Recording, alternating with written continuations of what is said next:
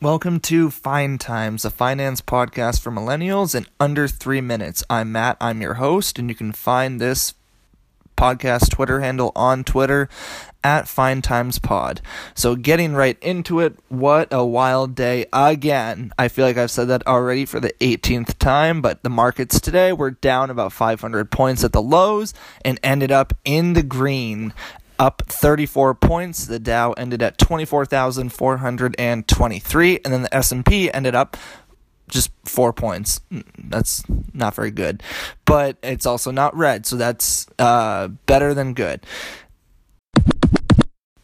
Why was it wild? Why was it up?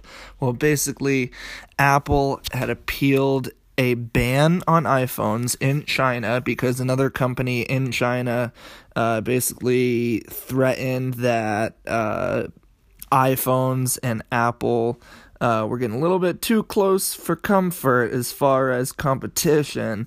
So there was a temporary ban, but they Apple is appealing that ban in China to get phones back on the market, or at least some of their products that have been uh, temporarily banned. So we'll see where that goes. But then another thing that happened is more and more people are uh, less weary of the Federal Reserve, aka the central bank of the US that raises interest rates.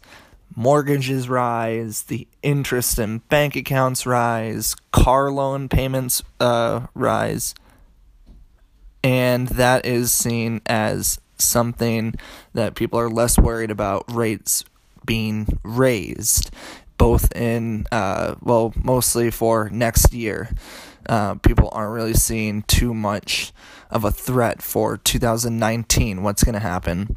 So that was basically it today. And it was kind of a slow day in the end by only being up 34 points, but you know, it was pretty pretty wild again in the beginning when we were down almost 500 yet again. So uh, that's it for today, and have a good night.